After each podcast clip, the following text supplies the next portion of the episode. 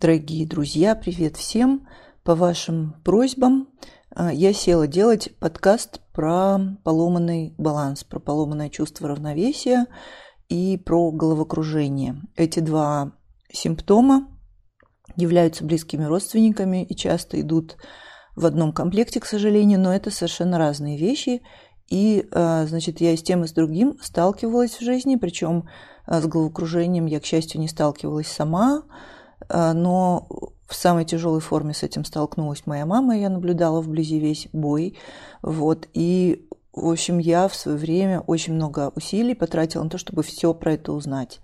И в результате, это, знаете, я узнал, что мы ничего не знаем. Ну, это не совсем так, да, но э, в этой области еще очень много неизученного, непонятного, необъяснимого даже для классических врачей, и это очень-очень тонкая материя. Эм, да, тем не менее, здесь много лечится и компенсируется. А, давайте сначала поговорим о головокружении. Значит, головокружение бывает просто самостоятельным таким расстройством. Естественно, это может быть симптомом самых разных заболеваний или там последствием каких-то нарушений. Но вот с моей мамой это случилось в самой тяжелой форме, которая бывает. Она просто утром была нормальным человеком, да, ходила, жила абсолютно, причем она была человеком с неплохим чувством равновесия. Не сказать, что самым лучшим на свете, но она спокойно залезала на очень высокие стремянки, она не боялась высоты, да, вот это все. Вот. И, значит, утром она проснулась нормальным человеком, и днем она слегла, с ощущением, что ее жутко тошнит, и она просто не знает, где верх и где низ. И она была не в состоянии ни сесть, ни тем более встать. Значит, когда она садилась в постели, а, с ней происходило следующее. Она сидела на кровати, и верхнюю часть ее тела крутила. То есть в буквальном смысле мы видели, как ее торс крутится в радиусе э, метра просто вокруг вот центральной точки, вот бедер, ее просто вот носила по кругу. Это выглядело как в каком-то фильме ужасов про полтергайст. То есть просто вот, представляете, человек крутит, заносит, вот как мельницу. И она ничего с этим не могла поделать. Это происходило против ее воли, ее просто вот мотало, как будто бы вот она прикреплена к одному, одному месту. Она такое безвольная, вот просто как безвольная такая туша, ее крутит и вертит. А, и ее так крутило, пока она не заваливалась на бок, и потом ее тошнило. И любые попытки встать приводили к тому, что просто ее вот так заносило именно в таком огромном радиусе. Там нельзя устоять, и она ничего не могла с этим сделать вообще. Вызывали скорую, потому что она не могла не стоять ничего, не сидеть вообще. Вот. А что в таких случаях начинают искать? Первым делом начинают искать физическую причину. Самое там страшное – это инфаркт, Э, то есть инфаркт бывает в сосудах головы, не только в сердце, инсульт, либо так мозг может реагировать на опухоль в мозге, когда она доросла до определенного размера и на что-то давит, либо физическая поломка в ухе. Например, такие симптомы возникают, когда у человека лопается или рвется барабанная перепонка. Например, в результате э, несчастного случая под водой при нырянии, э, либо от взрыва или еще от чего-нибудь. Ну, то есть первым делом томография, а, где ищут физические видные поломки в голове и в ухе. Еще есть одна из таких поломок в вестибулярном аппарате, которая приводит точно к таким же симптомам. Это когда хрусталик, то есть вестибулярный аппарат, он набит маленькими такими хрусталиками, которые получают информацию о положении тела. И иногда один из этих хрусталиков просто отрывается от этой общей массы и вылетает вот в эту э, трубу, которая находится в ухе. Вы же все на уроках биологии э, видели, да, как рисует устройство, внутреннее устройство уха, и там есть такая трубочка, которая такой улиткой в спиральку свернута. И вот если в эту спираль видную трубу вылетает такой хрусталик, то появляются именно эти симптомы. Человек не знает, где верх и где низ, его дико-дико-дико кружит. Вот потому что в этой трубе есть э, чувствительные волоски, и вот этот хрусталик там шарахается, и это ужасно. Но вот эта конкретная ситуация, она лечится. И когда приезжает скорая помощь, видит такие симптомы, первое, что она делает, если это хорошие, хорошо обученные санитары, либо человека довозят до больницы и там, э, уж точно, да, дежурный врач должен знать этот прием, они делают маневр. Да, то есть это так и называется маневр, для восстановления равновесия.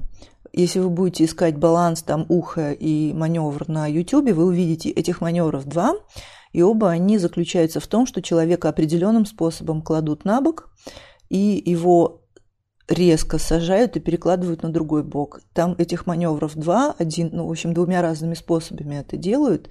И если действительно проблема с этим вылетевшим хрусталиком, то после одного, двух, трех таких перекладываний, они специально так продуманы, что этот хрусталик залетает обратно туда, откуда вылетел, и симптомы сразу прекращаются или почти прекращаются. Если это оно, то это слава богу, потому что этот маневр делается несколько раз, и на этом все опять исчерпывается вся проблема.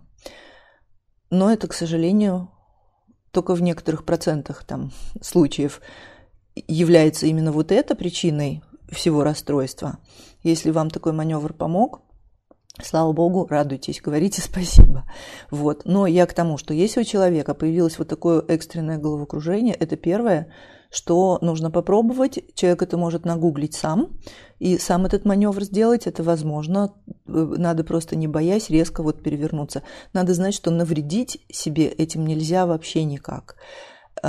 Если голова кружится по другим причинам, она как кружилась, так и будет кружиться, ну, там, там уже не так важно это все. А если вот там, значит, проблема с этим хрусталиком, она исправится.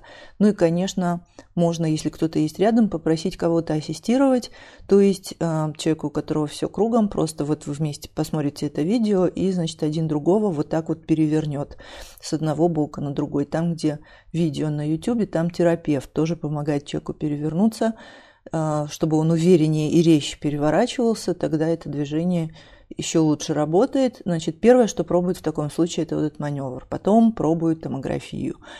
И, значит, проверяют там, и еще там, если не уверены, ангиографию, да, проверяют, нету ли какой-то трагедии с сосудами, поломки физической опухоли и так далее. Одновременно отоларинголог заглядывает в ухо и смотрит, не образовалась ли по каким-то причинам дырка а, просто в барабанной перепонке. Если вот эти все вещи исключили, Дальше называется Хьюстон у нас проблема, потому что дальше начинаются гораздо более сложные причины, которые могут к этому привести. Значит, одна из таких причин – это когда у мозга ломается причинно-следственная связь. Помните этот подкаст, который назывался «Что было первым, мозг или живот?» а, Там было сказано, что, например, изначально, возможно, у человека заболел живот, и у него было действительно в животе какое-то расстройство, уже опасное для жизни, и он об этом сообщил мозгу, и в мозге возник очень большой стресс и паника. То есть мозг включил панику и жуткий стресс для того, чтобы человек взял, испугался и э, отнес свой живот э, в приемный покой, в скорую помощь. А потом включается обратная причинно-следственная связь, э, страхи, начинают ассоциироваться у мозга с тем, что они идут в комплекте с проблемой в животе. Поэтому каждый раз, когда возникает страх или стресс, включается боль в животе. То есть это не то, что это нормальное стандартное явление, что человек реагирует болью в животе на страх. Это просто в последний раз самое тяжелое впечатление, которое там было у мозга, было то, что э, боль в животе и страх или стресс шли в комбинации – в одном пакете, что называется, вместе, и поэтому он все время пытается этот пакет восстановить. И когда страх, он включает боль в животе. Значит, и да, там дальше шла речь о том, что эти явления можно друг от друга сепарировать, чтобы тело снова выучило, что эти явления могут существовать отдельно и не должны всегда вместе появляться.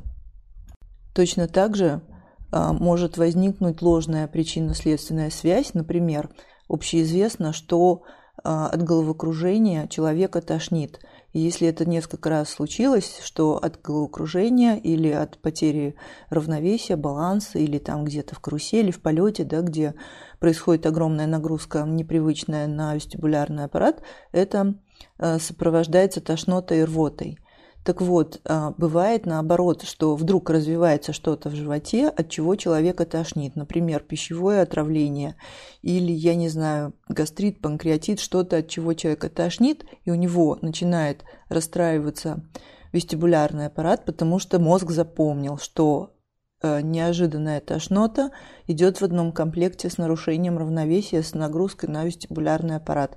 И опять включает вот эту ложную причинно-следственную связь.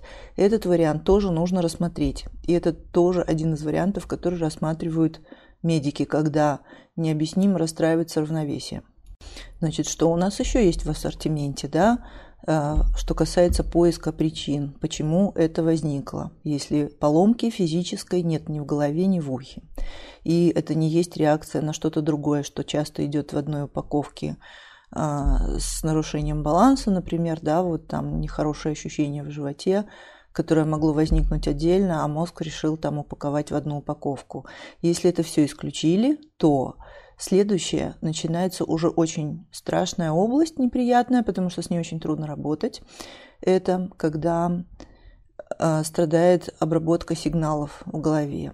Значит, э, вы уже много здесь слышали подкастов про нейрогимнастику и нейроатлетику, и, наверное, слышали, что вся вот эта наука, она построена на том, что существуют так называемые аппараты ввода, которые вводят в наш мозг информацию. Это осязание, обоняние, слух, зрение, э, среди прочих, да, вкус – а, и, среди прочих, вестибулярный аппарат. Он тоже рассматривается неврологами вот в, этой, в этом одном ряду как устройство ввода. Но при этом а, вестибулярный аппарат самый сложный, потому что он пользуется не только той информацией, которую он получает сам. Благодаря вот этим хрусталикам он получает информацию о том, в каком положении находится тело, находится ли оно в движении, насколько быстро это движение. Да, вот это все он узнает сам. Но он также руководствуется тем, что мы видим. То есть он еще пользуется информацией, которую получает от другого устройства ввода, от глаз, это 80% как бы того, что он использует извне, но также он пользуется, конечно, и информацией, например, тактильной. Например, если вы чувствуете там дуновение ветра, это имеет значение, или если вы с какой-то скоростью летите, то вы чувствуете, как ветерок сопротивления воздуха. И это тоже информация, с которой работает вестибулярный аппарат. То есть он работает еще с той информацией, которая поступает от других устройств ввода. И, значит, здесь происходит три вещи. Сначала а, информация поступает в мозг через устройство ввода. Потом мозг эту информацию обрабатывает, и потом он выдает ответ.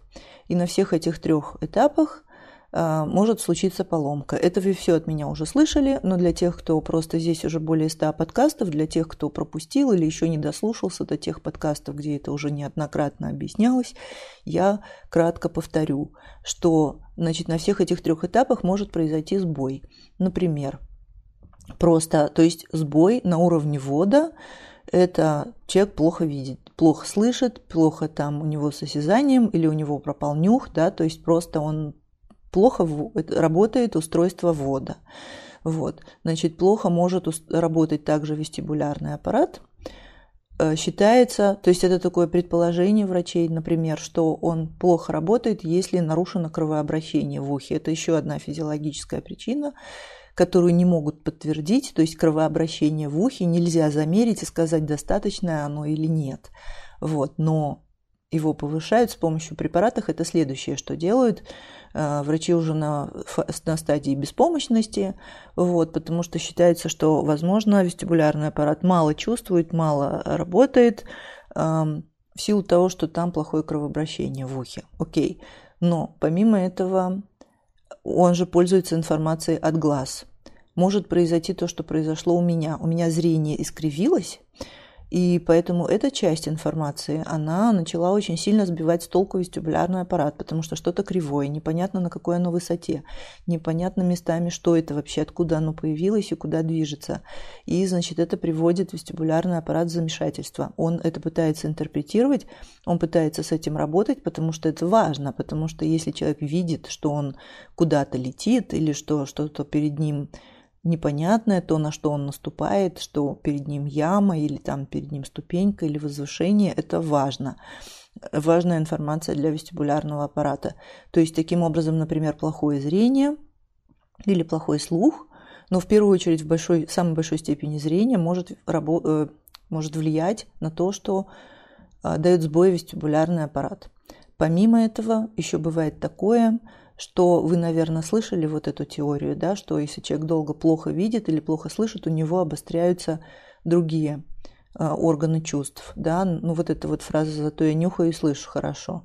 Но здесь ключевое слово «долго». Это так происходит, если человек давно слепнет или полуслепой, давно полуглухой, например, да, тогда он начинает особо хорошо видеть. Человек долго видящий плохо особо хорошо слышит, потому что тут уже начинается стадия компенсации, но до этого еще надо дожить. В начале, когда человек резко теряет, теряет слух или зрение, наоборот, а, все остальное работает хуже. Каждый, у кого было какое-нибудь резкое ухудшение зрения, слуха или нюха знает, что вроде пропал нюх, но кажется, что слышу плохо, кажется, что вижу плохо.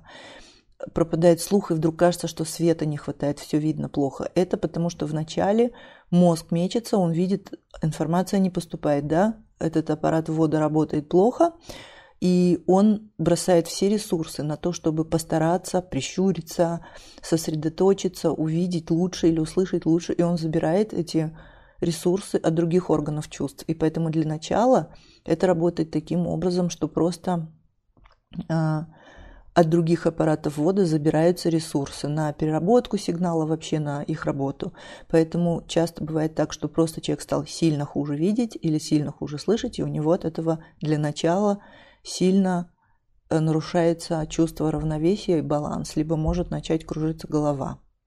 Вот, это проблемы на стадии ввода да, и, например, хорошо хотя бы, когда понятно, что это вот с этого места оно пришло, с этим еще можно как-то работать. Вот у меня большие проблемы с балансом, потому что глаза начали видеть странно, это сбивает с толку и вестибулярный аппарат и мозг. Но здесь, по, по крайней мере, понятно, с чем надо прицельно работать. Вот. Дальше есть э, проблемы на уровне обработки сигнала. Я знаю как минимум двух людей, у которых вот прямо выраженные проблемы с этим. Одна из этих, это моя знакомая, которая нормально слышит. Ее ухо, уши проверили вдоль и поперек. Она слышит. И у нее ничего, у нее, у нее слуховой аппарат, он в порядке, но она не может различить слышит ли она колокольный звон или речь человека. Соответственно, она не, разрешает, не различает речь, и вообще она считается глухой, потому что ее проблемы с различанием, различением э, информации, которая поступает в мозг, достигли ну, такой вообще тяжести, что она, считай, не слышит. То есть она постоянно слышит кучу звуков, но от этого ей абсолютно никакой пользы. Она ведет себя и чувствует себя глухим человеком и является уже официально глухим человеком, потому что она не может даже отличить, слышит ли она речь или что-то другое. Тем более она не в состоянии распознавать эту речь. Это проблема с распознаванием и обработкой сигнала. И с одной стороны, эти проблемы тоже бывают из-за физических каких-то поломок, например, тот же инсульт, да, но вот инсульта нет, конечно же, человека обследовали со всех сторон, с каких только можно, э, не нашли причину. Это поломка в мозге, которая практически не чинится.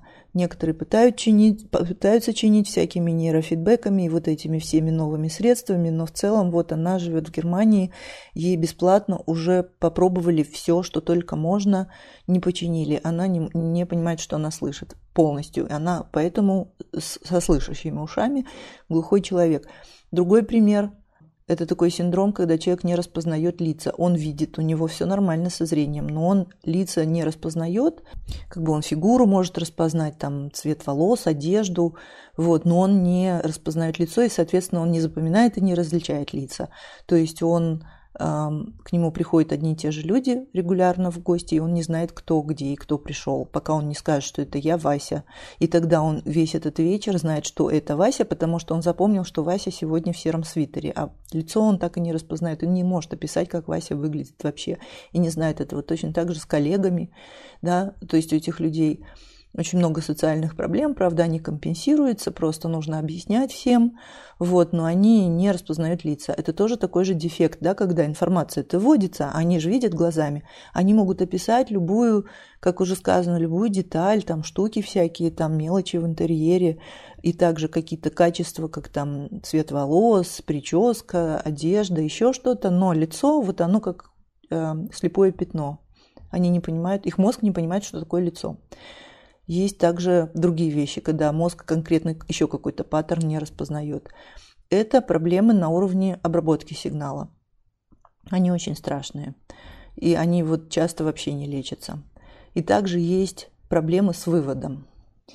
А, ну, типичные проблемы с выводом, например, это когда человек все понял, да, у него есть мысли, он хочет их сказать, но вместо слов мы слышим мычание.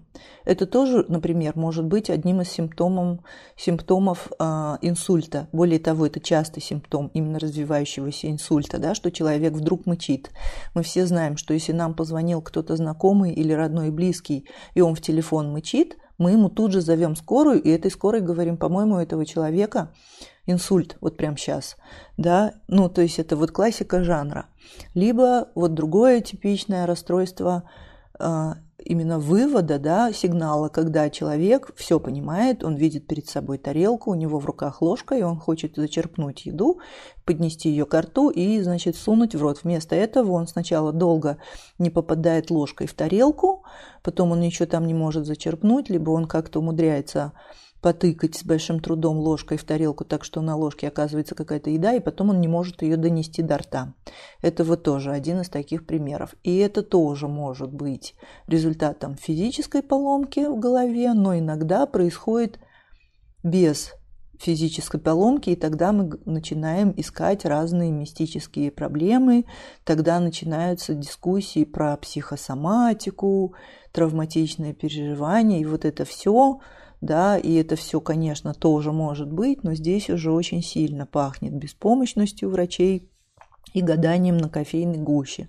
И точно так же на, э, с вестибулярным аппаратом и с равновесием бывает. Бывает, что а, просто он страдает из-за того, что сам вестибулярный аппарат плохо работает, либо вот мешают там большие проблемы со зрением, со слухом, да, какие-то еще вещи, либо все с ушами и слухом и зрением нормально, но в голове что-то кувыркается, вот, и выдает какие-то панические сигналы, да, например, на основании какого-то опыта тяжелого, каких-то травм.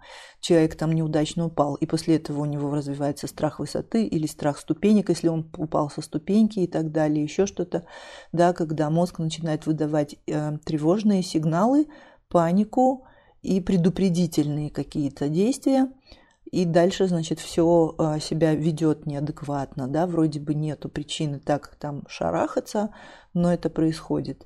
Это, значит, а, проблемы на уровне обработки сигналов, ну и здесь они рука об руку идут с выдачей, значит, соответствующих реакций, что там, ну вот появилось там что-то, и, значит, тело совершает совершенно ненужные движения. Например, вы вдруг совершаете прыжок, или вас мотает в сторону, или вас там качает куда-то, так что вы падаете или почти падаете, хотя для этого не было никакой причины. А, либо причина возникла в самом мозге, да, то есть мозг либо психанул на какой-то неправильно прилетевший сигнал, либо он вообще психанул сам по себе. Это вот уже проблемы, с которыми нужно работать, с одной стороны, с помощью поведенческой терапии, которую мы здесь много раз обсуждали, потому что мы знаем, что у человека, во-первых, существуют свои психологические травмы и просто психика, которая нас пытается защитить от неприятностей. Да, это вот просто та ситуация, когда мы, допустим, сделали себе больно, у нас там от каких-то движений заболело колено, и мы говорим, ой-ой, я больше так не буду делать, потому что я хочу избежать того, чтобы мое колено еще раз заболело. Это тот случай, как мы с вами уже обсуждали тоже в другом подкасте, когда нужно не вот это делать, говорить, ой, прости меня, колено, я больше так делать не буду, а нужно говорить, а ну, цыц, колено, ты чё? Я знаю, что ты здоровое колено, у тебя там ничего не поломано, чё ты мне тут больнула? В ответ на какое-то вообще безобидное движение. Ну да, немножко странное, немножко широкое. Я буду это движение делать, оно мне нужно. Например, я танцую, мне нужно научиться там делать широкие шаги, поэтому циц, значит, приговаривая, проговаривая внутри себя такие мысли, вы должны схватиться за это колено, вы должны его потрогать, помять, напомнить мозгу, что смотри, что ты тут выдумываешь, что ты мне тут подножки ставишь, смотри, прекрасное колено, оно работает, ничего в нем не поломано, оно не порвано, не поломано. Не надо мне тут болеть, да, не лезь, не вмешивайся, тут нечего бояться. Ровно такие разговоры с мозгом, они помогают, да, они убеждают голову, действительно, там же есть мозг думающий, который нас слышит, нас понимает и может нам поверить и запомнить то, что мы ему говорим. И, значит, этот мозг точно так же слушает все, что мы говорим про равновесие, и когда ты говоришь там мозгу, что не надо меня тут раскачивать, здесь вообще ничего не произошло достойного вообще таких вот качек, он это тоже принимает к сведению.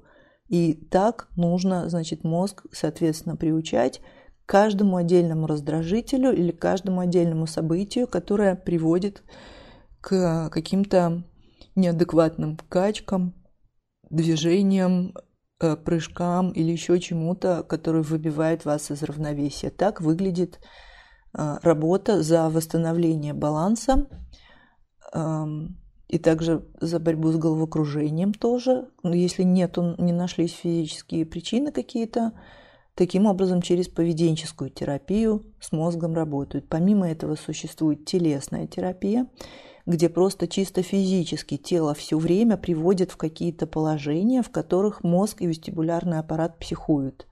И разными способами показывают, напоминают телу, что это на самом деле не трагическая, не пугающая, не опасная ситуация – тоже здесь ведут и психологическую работу, да, и убеждение мозга, и работу с телом, показывают, что падать здесь некуда. Ты вот даже если тебя в эту сторону вот настолько качнет, ничего опасного не произойдет. Это не повод дергаться, не повод еще больше создавать э, какую-то нестабильность и так далее. То есть именно работают с ощущениями тела, и если какие-то вещи интерпретируются плохо, какие-то сигналы, эти сигналы усиливают, да, например, там в каких-то определенных ситуациях учатся трогать себя за какие-то места, чтобы тело и мозг вспомнили, почувствовали это, увидели. Да? Например, одна из таких вещей, я ее тоже уже упоминала, что если у вас очень много проблем с балансом, нужно качать ноги, нужно приседать и качать ноги, качать пресс по той простой причине, что когда вы просто чувствуете мышцы в тонусе, ваше тело их просто чувствует, и оно лучше чувствует, что вы плотно стоите на ногах. То есть у него просто страха упасть меньше, чем больше оно чувствует ваш опорно-двигательный аппарат и чувствует, что он вас несет. Когда вы чувствуете, что ваши ноги вас держат, они вас несут, вы меньше сомневаетесь в своей стабильности. И это важный пункт, который прибавляет вам уверенности и стабильности. Ну и еще э, здесь ведется работа с сепарацией, да, например, что вот я падала, когда у меня какие-то объекты появлялись э, сбоку в боковом поле зрения резко, да, и вот там двигались из одной стороны в сторону. И здесь просто нужно обучать мозг, что появление такого предмета сбоку не означает, что мы падаем куда-то. То есть меня водили перед глазами и крутили моей головой миллион раз, при этом напоминая себе, что это не повод для дестабилизации, это ничего не означает, да, просто вот это такое идет приучение, когда какой-то раздражитель находится и просто его с помощью разума и логики и телесной памяти пытаются сепарировать от каких-то ошибочных реакций организма. Да, эту штуку показывают и делают, и пробуют, и поворачивают, и вызывают это ощущение сотни раз, при этом все время напоминая телу, что это не повод дергаться. Я это вижу, я это вижу неожиданно, и все равно это не повод дергаться, и таким образом тоже отучают реагировать. Помимо этого восстанавливают, да, вообще разными способами баланс.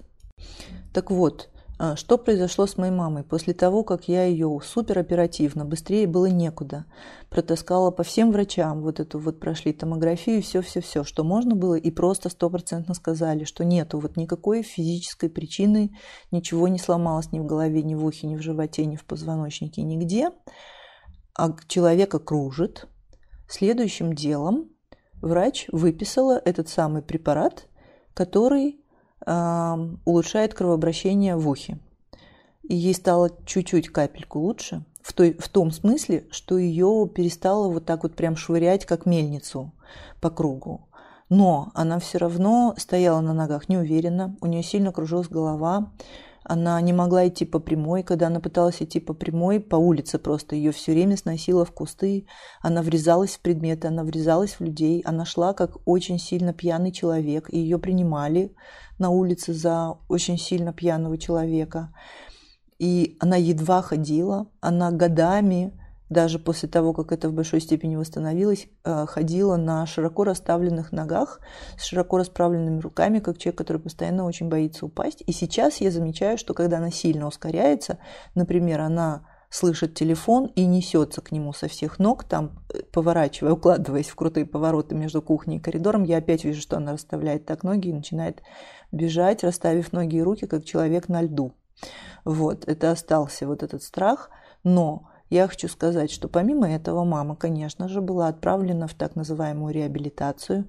Она без конца и края делала вот все вот эти упражнения, которых полный интернет, и которые начинают делать реабилитологи, физиотерапевты. Она поднимала над головой мячик, бросала и пыталась его ловить, ставила сбоку бутылку, пыталась ее поднимать, делала все вот эти наклоны, пыталась рукой подносить там к носу, ходить по прямой линии с открытыми и закрытыми глазами. Вот эти упражнения на равновесие. Она их делает 15 лет, каждый божий день с тех пор. Они уже ей помогли, но она их все равно по привычке делает каждый божий день утром. Она делает какой-то час там своей йоги, у нее есть какой-то комплекс, и начинается он с этих упражнений на равновесие. Вот. Также 15 лет она каждый день пьет эту самую таблетку.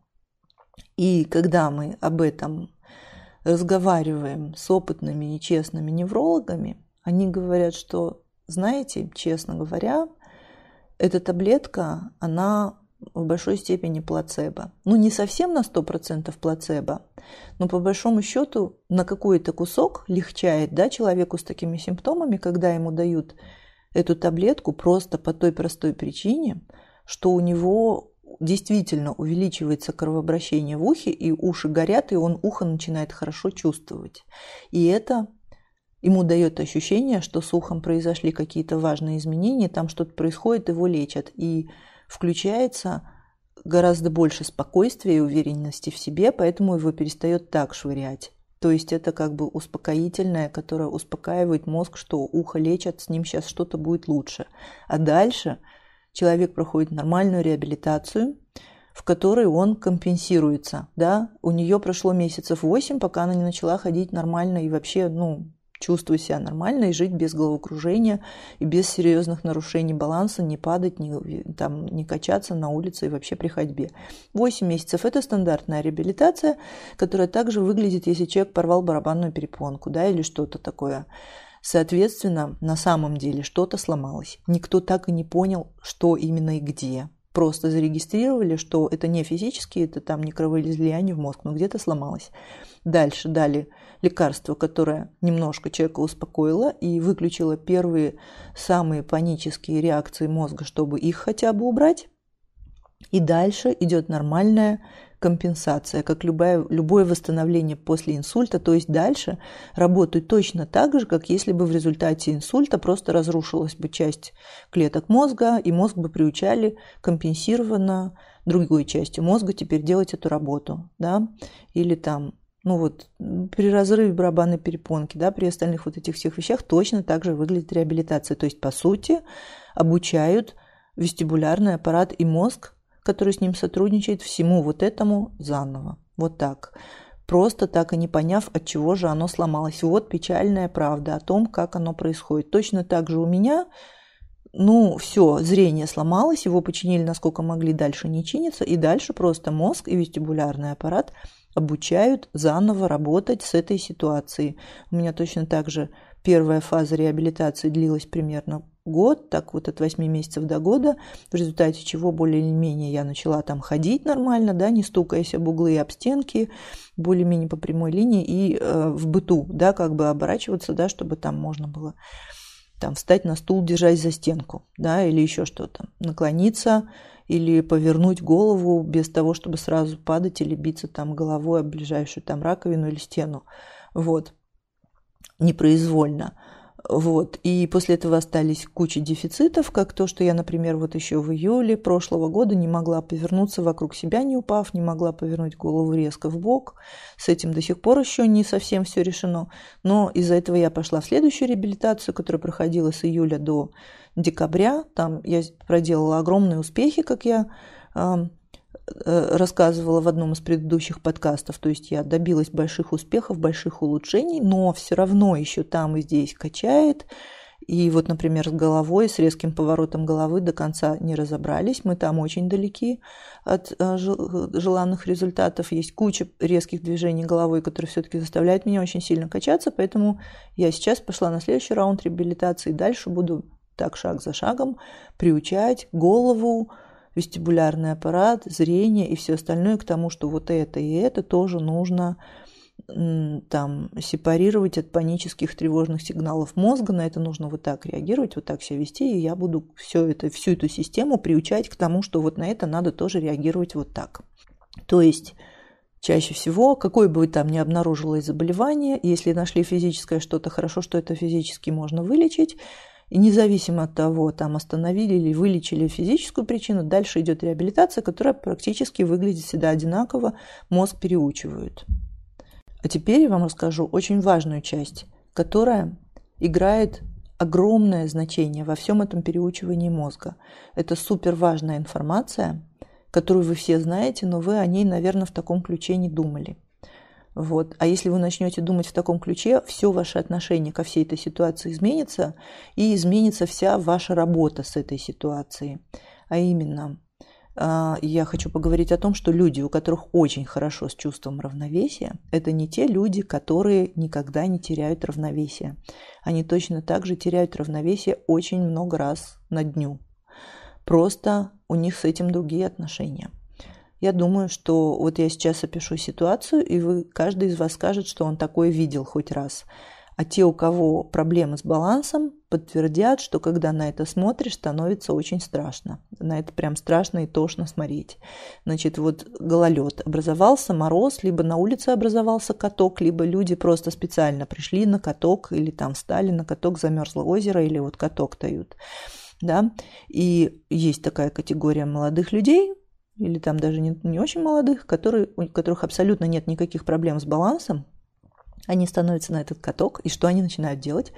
Они поскальзываются, вы видите, что человек подскользнулся, да, у него ноги унесло вперед эм, из-за того, что вот он как бы потерял равновесие. Вообще, это одно из самых страшных падений, которое может случиться с человеком, когда у него неожиданно вылетают ноги вперед, и он падает назад на копчик или на затылок. Это реально опасно для жизни. То есть человек либо стукается затылком, проламливает голову, либо он падает на спину с опасностью поломать спину, либо он падает на копчик и с большой вероятностью ломает копчик. Это тоже очень тяжелая травма, которая очень долго причиняет очень большие неудобства и боль, и очень долго заживает. Тем не менее, у них это вот это падение, то есть они не падают, а вот это вот не вызывает абсолютно никакого страха. Они так быстренько подхватывают свое равновесие, ловят, то есть они никуда не падают, они так подскользнулись и поймали эту всю точку, опять встали на ноги, при этом они улыбаются, у них это вызывает э, смех, да, им весело, им это смешно. И дальше они начинают с этим играть. Они начинают специально так делать, что у них нога опять уезжает вперед, они такие, ой, ви, и значит опять Э, скользят, опять ловят это равновесие и превращают это в игру веселую и повторяют это снова и снова, потому что им это прикольно. Я на это смотреть не могу. То есть, когда я в первый раз вижу, что из-под человека уехала земля, да, и ноги полетели вперед, я тут уже, уже внутренне хватаюсь за сердце, сейчас все полетит, потом я вижу, что он все-таки поймал равновесие, я внутренне выдыхаю, фух, да, повезло ему, не грохнулся, и тут я вижу, что он начинает это повторять и начинает с этим чувством играть. Я это вообще понять не могу. Да, то есть, если я вижу каток, я стараюсь на него просто не попасть. Если я уже на него попадаю, я на нем буду, конечно же, стоять, как вот корова на льду с расставленными широко ногами, руками. Буду бояться оторвать ноги от пола, буду э, передвигаться э, очень неуклюже, боясь и скорость развить, и вообще тронуться вперед, я буду сильно наклоняться вперед, чтобы не полететь назад, и вот это все мне будет страшно, я буду тормозить и медленно ползти хоть тушкой, хоть тютелом, чтобы быстрее доползти до края этого катка. А человек, у которого с балансом хорошо, он будет специально провоцировать ситуацию, э, при которой он скользит, и скользит местами не совсем контролированно, будет получать удовольствие от этого ощущения, что местами оно выходит под контроль и превращается в острое ощущение, но будет все время снова ловить свой баланс и не будет падать. А у него так туда ноги съедут, сюда, потом они играючи начинают ноги в бок сдвигать и так далее. И потом они, видно, что они в это поигрались, и им мало той амплитуды, которую они получают от этих игрищ. После этого они прекращают эту игру, начинают просто катиться вперед, так как люди катаются на катке, на коньках или без коньков, да, просто сообщая себе ускорение в стабильном положении и катятся быстро вперед, потому что это то, за что люди любят каток. Вот. Точно та же ситуация. Второй вариант – это мы в горах. Да, если я иду по э, какой-то горке, если там склон слишком крутой, то я просто э, упрусь и не буду туда лезть, мне страшно, я все не могу, не хочу, не буду, тащите меня оттуда, не знаю как, или я туда не пойду. Вот. Если он немножко покатый, да, если как только у меня начинают из-под ног выкатываться камни, я начинаю терять равновесие, я начинаю очень пугаться, тормозить, приседать на корточки или склоняюсь, если э, горка очень крутая, повернуться к ней лицом, да, чтобы в случае чего падать на нее животом, а не лететь вниз и так далее. Да? То есть я паникую, мне страшно, я этой ситуации боюсь, она у меня вызывает кучу негативных эмоций. Параллельно, значит, вот мы были в горах, в не очень крутых, но все-таки там были такие склоны с Матиасом, который полностью лишен проблем э, с равновесием и страха высоты. Он, значит, идет по горке, на которую я даже не полезу, и под ним катаются рыхлая, плохая почва, камни, и он, значит, теряет равновесие. Он едет вниз, и у него ноги уезжают вперед. Я вижу абсолютно то же самое. Он улыбается, ему это прикольно, и он такой, о, и, значит, ноги еще больше выставляет вперед, и он даже провоцирует это движение, чтобы еще больше проехать, потом он все равно ловит равновесие, он не падает на задницу и вообще с этой горы не падает. Кстати, если он упадет, он этой ситуации также не боится, потому что он считает, что там он знает, что лететь долго не, ну, недалеко. Если у тебя уже как бы ты по склону, да, то ты на него сядешь просто, грубо говоря, задницей и затормозишь, и далеко не уедешь. Если это не Эверест, да, а просто вот, ну, более-менее там горка какая-то. Но он, значит, уверенный в себе, начинает с этим играться и начинает, значит, просто даже специально так выставлять ногу, чтобы его дальше несло с большей скоростью, использует это просто как лифт такой, что вместо того, чтобы делать 10 шагов, он так е и проезжает, значит, лишние там полтора метра вниз, потом тормозит, потом еще полтора метра. И таким образом он съезжает в три приема с горы, по которой я мелкими шагами в ужасе иду в 150 шагов, маленьких и испуганных. Вот. Значит, это то, вот как ведет себя человек, а, который не боится. Или третью приведу пример, который тоже вы, наверное, видели много раз, если вы ходите на любую тренировку. Ну вот я часто хожу на зумбу, и там тренер, после того, как окончился урок, там пару минут растяжки. И среди прочих имеется стандартная фигура, когда тренер встал на сцену, взялся за одну ногу и тянет ее просто э, рукой к спине, типа тянет эту ногу и при этом стоит на одной ноге. И при этом тренер иногда тоже теряет равновесие, потому что он тоже нормальный человек, и все люди теряют равновесие, стоя на одной ноге. Он либо ловит этот баланс, да, как вот бывает везука такая, встал в стабильную позицию и стоишь на этой ноге там свои 20 секунд, ура, да, это может случиться с каждым. Но если этот момент не пойман, он начинает терять равновесие. Что он делает? Он начинает смеяться, кривляться, раскачивается, размахивает руками и ловит равновесие. В худшем случае он начинает скакать на этой ноге. Иногда он даже описывает целые круги, он совершает там 10, 20, 30 прыжков на этой ноге, продолжая размахивать руками. В худшем случае ту ногу, за которую он держался, он отпускает, чтобы еще лучше рулить руками. И самое интересное, что это в большинстве таких случаев кончается тем, что он все-таки это равновесие снова ловит уже попрыгав, уже попрыгав на согнутой ноге, уже попрыгав по кругу, он все-таки приходит в какую-то точку, когда, ну, слава тебе, Господи, встал все-таки, да, и это превращается в такой аттракцион и ржаку. Никакой драмы здесь нет. Точно то же самое я видела много раз у танцующих людей, которые тоже стояли, стояли на одной ноге, пытаются там какую-то позу собрать нестабильную, и вдруг их разносит. И они принципиально не становятся на две ноги, хотя эту ситуацию можно закончить в одну секунду, встав на две ноги и, значит, начав заново. Нет, они начинают прыгать, скакать, махать руками, танцевать в воздухе причудливый танец, который выглядит местами достаточно неуклюже и смешно. И, значит, они делают из этого шутку, смеются и ловят равновесие. Вот. И оно снова, значит, приходит, находит все-таки эту точку, выигрывают этот бой и успокаиваются, все-таки в ней замирают. Конечно, они потом заново начинают делать это упражнение, чтобы оно без прыжков обошлось. Но в целом, да, вот эта ситуация. Я это к чему? Если вы хорошо присмотритесь вообще ко всему, что происходит каждую минуту, да, вообще все время в быту, во всех опасных ситуациях с человеком с хорошим равновесием, вы увидите, что он равновесие теряет точно так же часто, как вы. Матиас у меня, который боится, не боится вообще никак высоты, он очень любит, например, что-нибудь чинить, стоя на стремянках. Он берет самую высокую стремянку, становится на самую верхнюю ее ступеньки, и дальше он раскачивается, наклоняется, он еще сам очень длинный, наклоняется на полметра в бок от этой стремянки. Она регулярно подпрыгивает или увиливает, уже почти шатнулась, почти там упала, он такой, о, и опять, значит, ловит равновесие, и ничего-ничего, и дальше продолжает. Эта ситуация с ним наступает вот в каждой работе со стремянкой 30 раз при мне. Я не могу на это смотреть, у меня сердце замирает. Абсолютно точно так же себя ведет мой сын и мой внук. Они оба тоже не боятся ничего, везде лезут, под ними все шатается, оно у них уходит из-под ног миллион раз. Они вообще на этом не заостряют внимание, либо они из этого делают шутку и начинают с этим чувством играть, и начинают ловить равновесие, качаться и как бы дурачиться при этом, либо они просто не придают этому значения идут дальше. И они в абсолютном большинстве случаев не падают.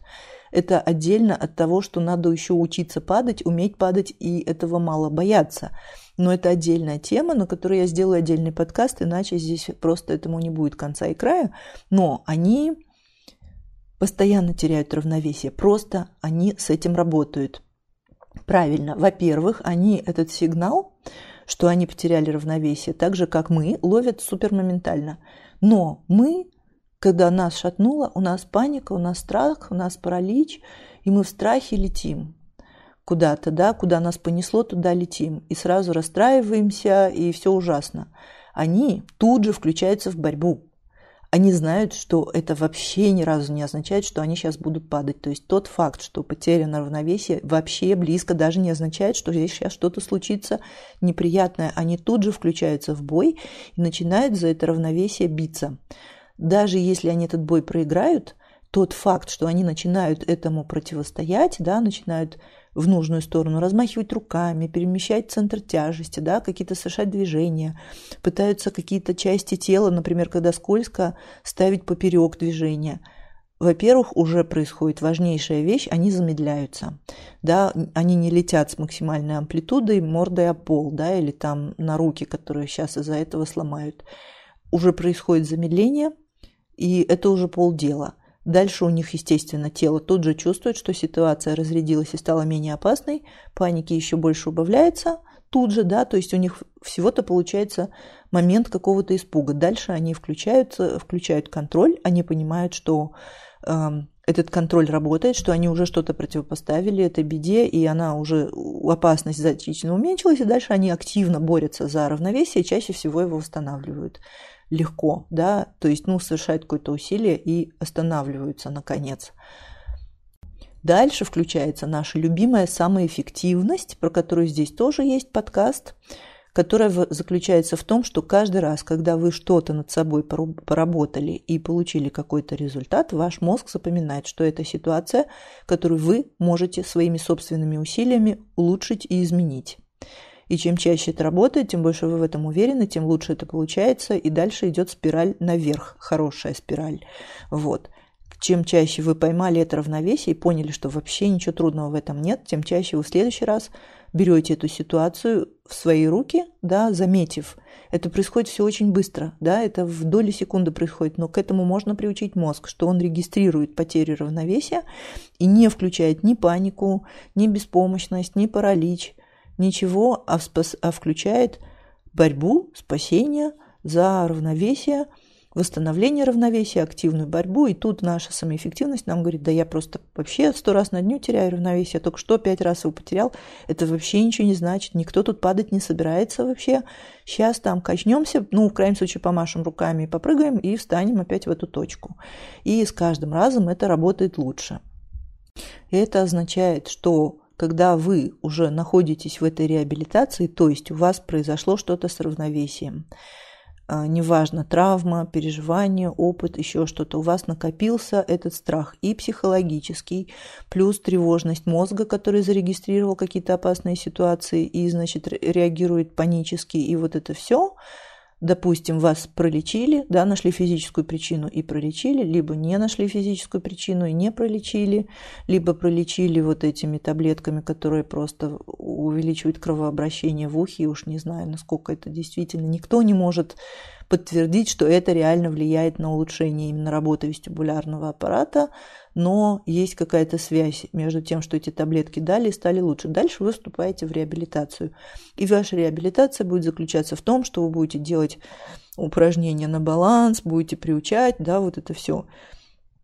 И будете э, выявлять сами или с терапевтом ситуации, при которых вы чаще всего теряете равновесие и именно падаете, и вот эти ситуации вы будете разрабатывать и логикой, и мозгом, и поведением, и телесной памятью, и телесными ощущениями, всем в комплексе, пока оно не перестанет выдавать вам тревожные сигналы, которые вас физически выбивают из равновесия. И вот здесь 80% вашего успеха, это вот поэтому я это все рассказала, 80% вашего успеха заключается в том, чтобы вы перестали бояться, чтобы и вы, то есть ваша психика, ваше сознание, ваша осознанная часть, а также неосознанная часть, мозг, да, который там пугается и включает э, защитные программы и панику.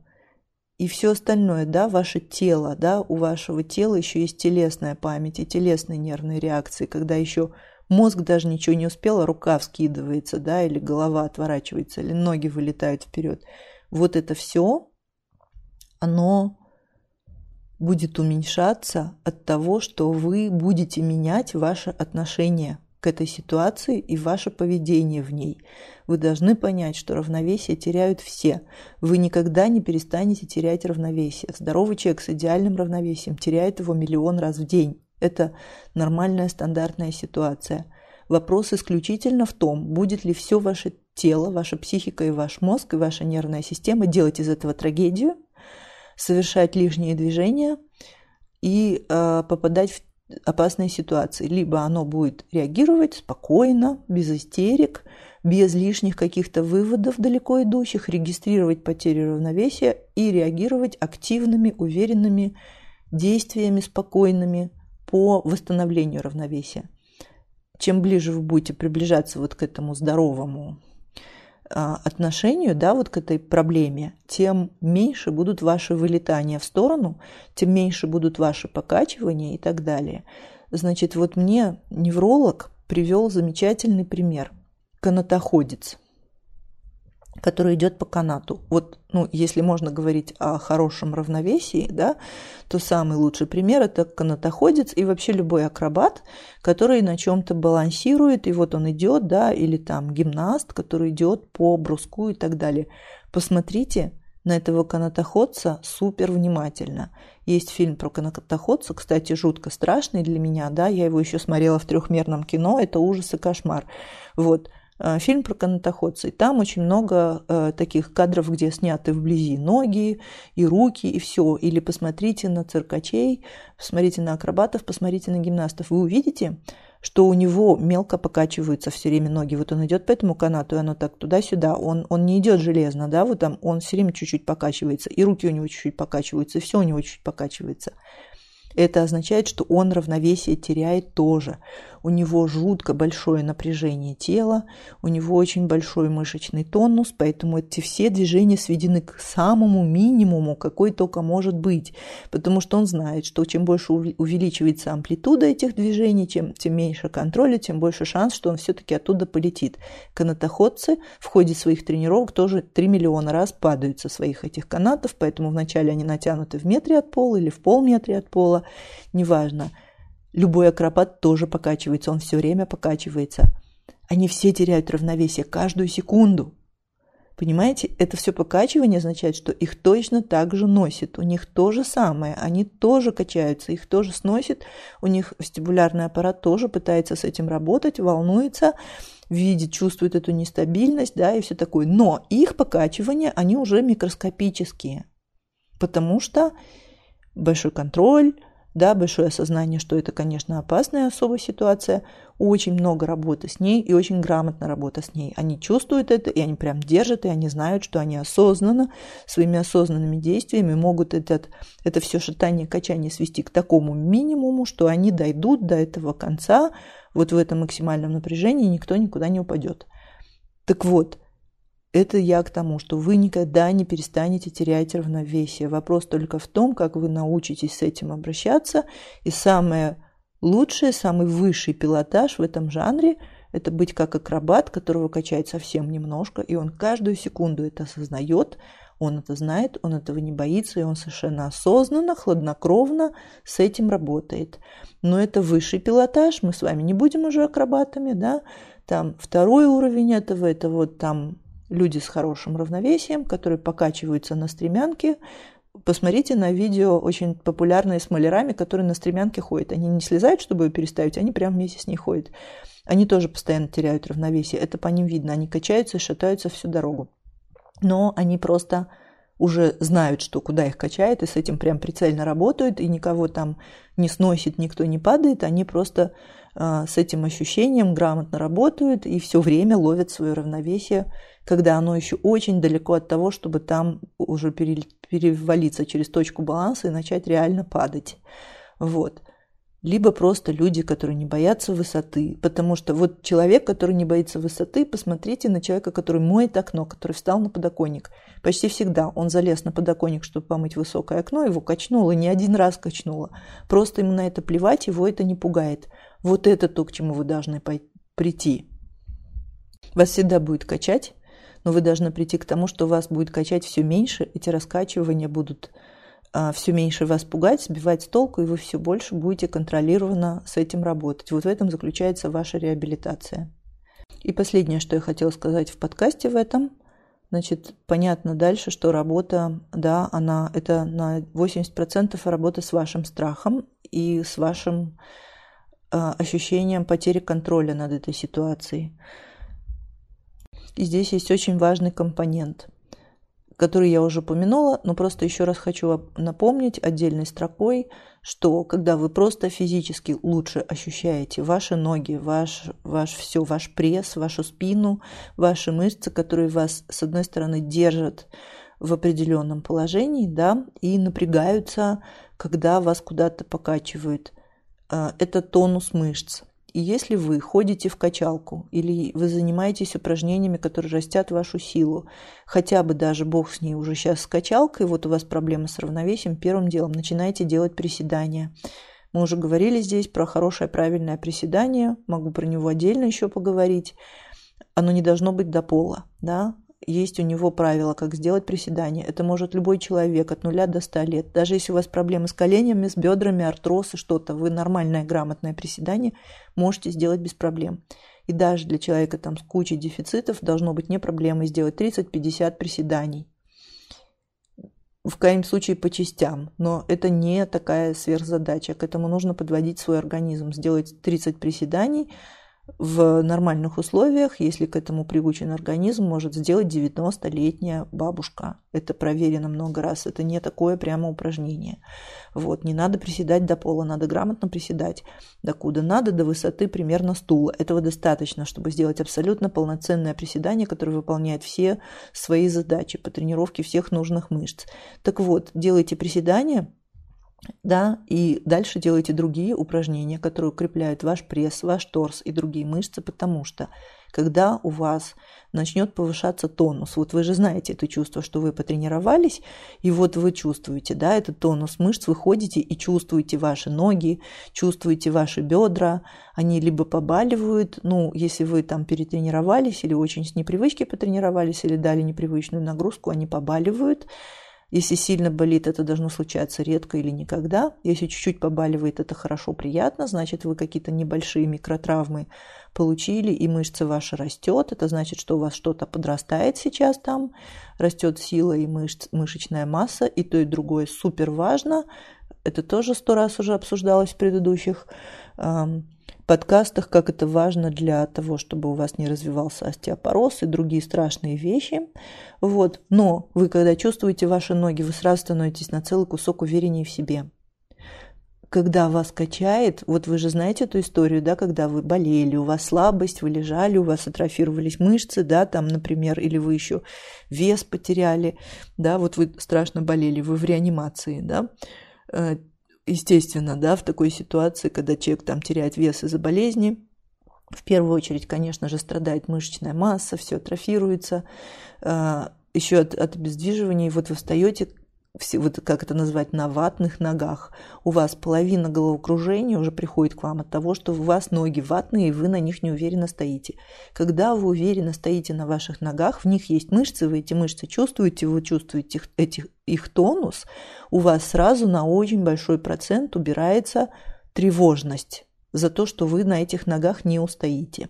И это огромный важный вклад в то, чтобы вы увереннее стояли на ногах и вас меньше раскачивало, потому что мы уже с вами знаем, что все эти раскачивания – это психи, это нервничающий вестибулярный аппарат, нервничающий мозг, нервничающая психика и нервная система ваша, ЦНС.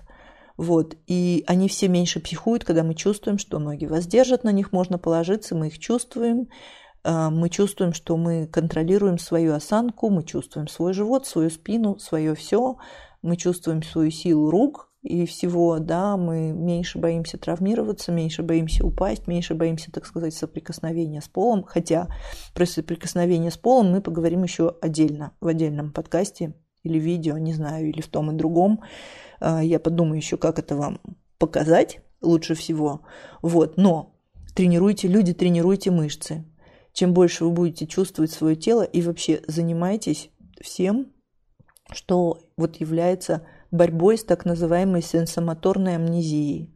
Почаще просто трогайте себя за ноги, за бедра, за колени, за щиколотки, просто разминайте изо всех сил – стопы, так чтобы вы прям вот почувствовали, да, каждую часть там стопы, ноги, крутите, да, чтобы прям у вас щиколотка сильно похрустела, напряглась, да, сгибайте ноги в коленях, вставайте на цыпочки, вы это можете даже сделать сидя на стуле, вот вставайте сильно на цыпочки, чтобы вся нога напряглась, делайте разные упражнения, трогайте себя, мните себя, э, разгибайте спину, расправляйте ее, крутите, чтобы сильно почувствовать свои все части тела, свои ноги, свою спину, свои бока, свой пресс, потому что это очень сильно, вот вообще это напоминание телу, где у него что, что оно есть, что оно здоровое, что оно сильное, оно вас несет, оно убирает огромную часть вот этого страха, а ваша борьба за равновесие – это на 80% борьба со страхом и паникой, и психами, да, и нервными какими-то реакциями когда вы боитесь, что у вас нестабильность. То есть это вас очень сильно стабилизирует. Поэтому, помимо всего, в борьбе за равновесие нужно бороться за то, чтобы вы хорошо чувствовали свое тело, чувствовали его силу и тренировали его, чтобы действительно у вас и кости были плотными, об этом тоже мозг получает информацию, да, то есть когда кости разваливаются, у вас остеопороз, мозг тоже об этом знает, и э, он тоже очень сильно ограничивает вас в движениях и очень начинает беспокоиться за то, что вы упадете. То есть у вас должны быть плотные кости, у вас должны быть сильные мышцы и хорошее ощущение себя. Это вам сильно поможет.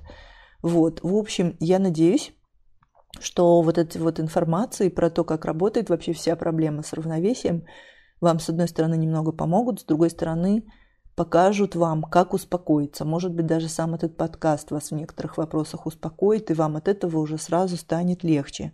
И вообще, да, вы поймете, вот как с этим психологически работать совсем. Вот. И да, до следующих скорых встреч в эфире.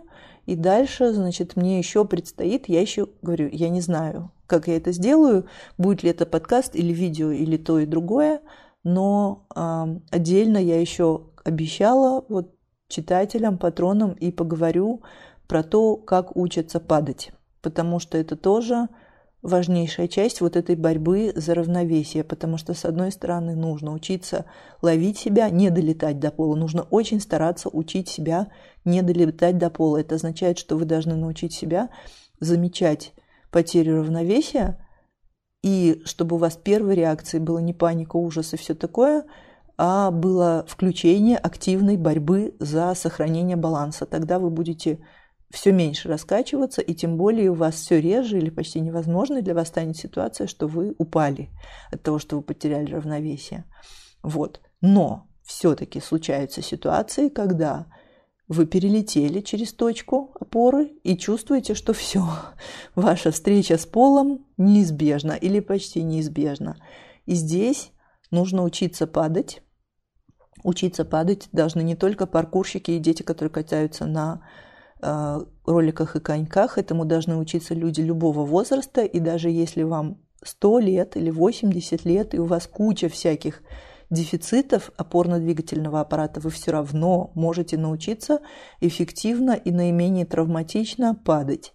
Вот. Более того, а, если вы научитесь падать правильно, то есть очень большой шанс, что половина ваших падений будет, будут заканчиваться не падением, а вставанием на четвереньки, вставанием на колено или всего лишь почти вставанием на колено, или в худшем случае маневром, который приведет к тому, что вы достаточно плавно сядете на задницу и при этом совершенно ни капли не расшибетесь. Вот к этому нужно стремиться, и об этом мы поговорим в отдельном подкасте. Вот, а пока вам всем хорошего здоровья, хорошего равновесия, да, и до скорых встреч в эфире.